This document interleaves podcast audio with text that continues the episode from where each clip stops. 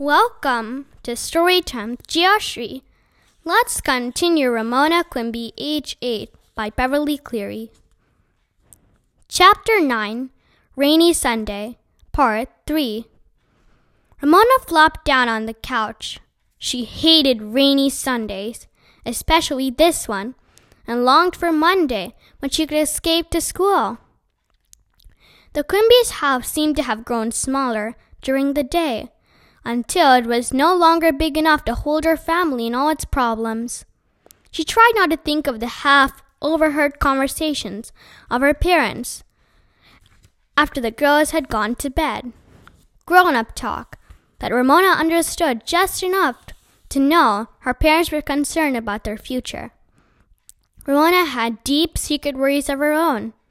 She worried that her father might accidentally be locked in the frozen food warehouse, where it was so cold it sometimes snowed indoors. What if he was filling a big order, and the men who were lucky enough to get small orders to fill left work ahead of him and forgot and locked the warehouse, and he couldn't get out and froze to death? Of course that wouldn't happen. But it might, insisted a tiny voice in the back of her mind. Don't be silly, she told the little voice. Yes, but, began the little voice.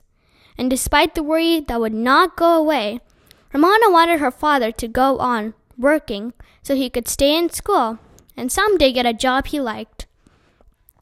While Ramona worried, the house was silent, except for the sound of rain and the scratch of her father's pencil. The smoking log settled in the fireplace, sending up a few feeble sparks.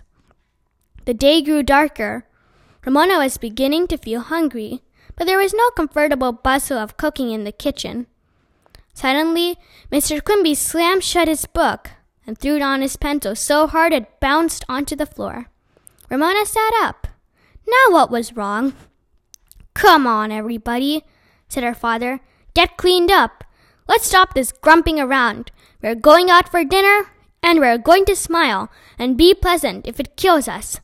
That's an order. The girls stared at their father, and then at one another. What was going on? They had not gone out to dinner for months, so how could they afford to go now? To the Whopper Burger? asked Ramona. Sure, said Mr. Quimby, who appeared cheerful for the first time that day. Why not? The sky's the limit. Mrs. Quimby came into the living room with a handful of stamped envelopes. But, Bob, she began. Now don't worry, her husband said. We'll manage. During Thanksgiving, I'll be putting in more hours in the warehouse and getting more overtime. There's no reason why we can't have a treat once in a while. And the Whopper Burger isn't exactly your four star gourmet restaurant. Ramona was afraid her mother might give a lecture on the evils of junk food, but she did not. Gloom and anger were forgot. Clothes were changed, hair combed.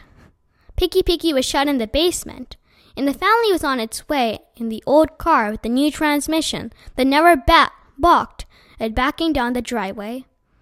Off the Quimbys sped to the nearest Whopper Burger, where they discovered other families must have wanted to get out of the house on a rainy day, for the restaurant was crowded, they had, and they had to wait for a table.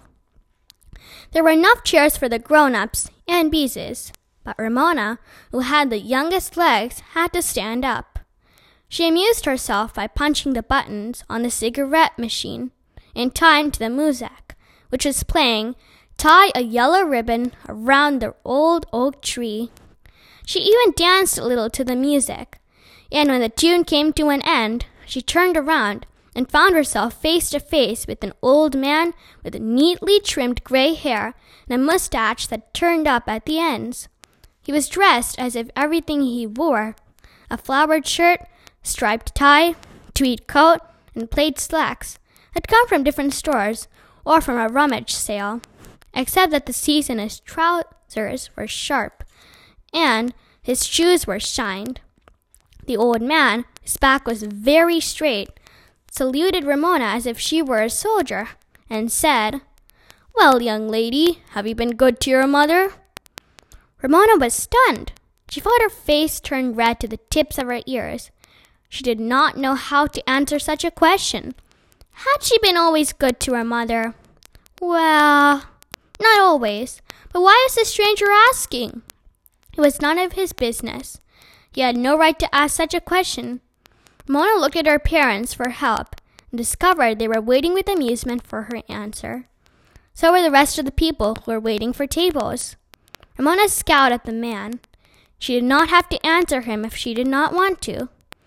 The hostess saved Ramona by calling out, Quimby, party of four, and leading the family to a plastic upholstered booth. Why didn't you answer the man? Beezus was amused as everyone else was. Thank you for listening. Bye until next episode.